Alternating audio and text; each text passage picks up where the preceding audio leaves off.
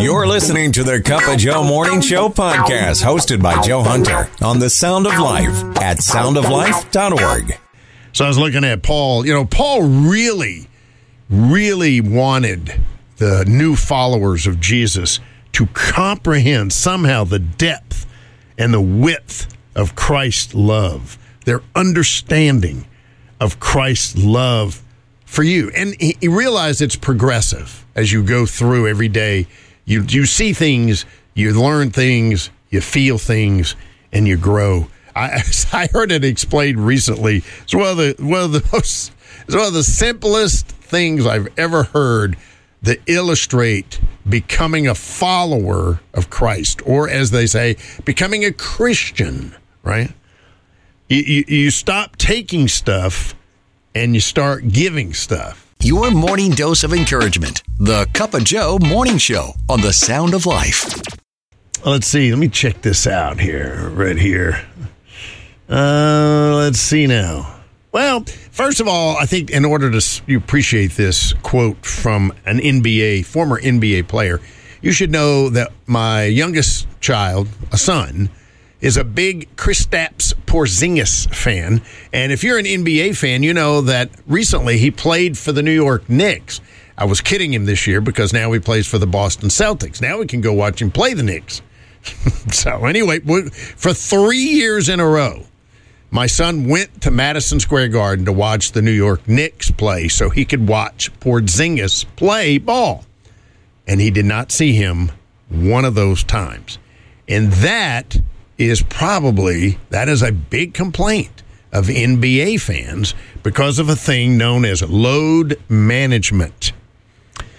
So you may not see the star that you say, you know, well, we all know back in the day, we, we went to the Meadowlands to see the New Jersey Nets play. It wasn't to see them play, it was to see Chicago Bulls and Michael Jordan play. That's we were all rooting. We all knew that, right? That's why we go to see the stars play ball. But there's a thing called load management. It's very interesting. Charles Barkley a year ago had some thoughts on load management. He said, wait a minute. You're going to make $70 million and you can't play basketball three or four days a week, fly private, got the best medical staff ever created. People working in the steel mill every day, I'm pretty sure they tired too.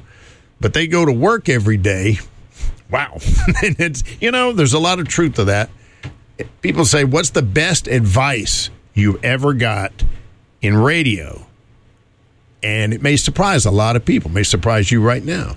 Someone said, Just remember, always remember this. That guy working in the steel mill, he ain't ever going to believe you have a real job. You know what I'm saying? Yeah. I don't have a real job, do I? No. Nope. Helping you focus through the morning fog. The Cup of Joe morning show on the Sound of Life. Big day for radio. It was in 1941 that the first FM radio station went on the air. I had no idea FM was that early. Uh, most radio, of course, came on in 1920s. Of course, it was AM radio, amplified. My, never mind. I thought I knew, but anyway. Um, but AM radio, and so AM radio, we would listen to that for years. It was all in our cars and everything, you know, and that's how we got our news, kids. That was, you know, television. I mean, there was like three of them. Uh, the computer was way down the road, and the computer held in your hand was way down the road, and that's how we got news. That's how we we families sat around the radio and listened to sporting events. Say. It's a long one down to around the three yard line. Ward Cuff takes it, cutting up to his left over the 10. Nice block there by Leemans. Still going. He's up to the 25. And now he's hit and hit hard about the 27-yard line. You painted you painted your own picture, right? Uh-oh. This Uh-oh. important bulletin from the United Press. Yes. Flash, Washington. The White House announces Japanese attack on Pearl Harbor. Wow. Can you imagine sitting around? My dad heard that while he was studying, while he was at North Carolina State College, as it was known as then. On a Sunday, he heard that, that uh, on the radio. And that was radio was very important in those days. but it kind of makes you appreciate the quality of the FM signal. Cup of Joe Morning Show with Joe Hunter. He'll put a smile on your face no matter what side of the bed you got up on. I was watching some people explaining uh, kind of what was going on, and I love in in the last several years, I've really learned a tremendous amount about the culture of the cities in which the Apostle Paul. I, I, you cannot underestimate his ministry. He brought the church to the Gentiles. Okay, and and and he had people in his churches who had no idea who Abraham was. I have I have no clue, right? It's just incredible. And they also had other temples there. Well, I know they had one temple, that temple of Diana. I guess Greek is Artemis. Right? That was a big deal in those, and they had the women running around. Anyway, I don't want to get into all that, but it explains a lot if you know what is going on in Ephesus and that region and in Corinth and stuff, and trying to get order in the church services how it's going to be. And that's kind of what is explaining. And he had a lot of questions thrown at him about people in church. But here's one of the things that I learned, okay? And it's pretty evident because um, I, I, th- I just think Jesus, after the resurrection, you know, after he came out of that tomb, and we, we all know that the, the stone was rolled away so we could go in, not that he could get out, because at that point he was walking through walls he uh, apparently could spontaneously be anywhere and whenever he wanted to be. He could be on the dirt road to Emmaus and then seconds later be walking through the wall in Jerusalem. And and I said he was living it. He had a new body. He could make it so people didn't recognize him. But people did recognize him. That's a thing. It's very important. But the very first thing that happened right? The very first, you know, the day that people started realizing that Jesus is resurrected. In fact, he said, What happened? The women went in looking for him and he wasn't there. And and then he said, You go tell you tell them. In an a, in an era, I should say, a, an era when women people did not believe women. That's true women's testimony was not used as valid. It wasn't used in court. It's hard to even imagine a, a society like that, but that permeated that culture. And, and women and, and everybody knew the status of women and children, slaves, and all that. You know the hierarchy. All everybody knew that. And Jesus picked women to go and tell the very first time that he has risen. They didn't believe him either, but eventually, of course, they saw Jesus. But reaching the heart of the Northeast, the sound of life. And I thank God for you, pro-life person. This is a season for forty uh, days of um, prayer. I do believe, and and boy, if you've been a prayer warrior out there, I know over the years, prayer warriors out in neighborhoods around, out in public, praying Wow, I'm telling you, you are braver than Rocky climbing up the steps in a museum in Philadelphia.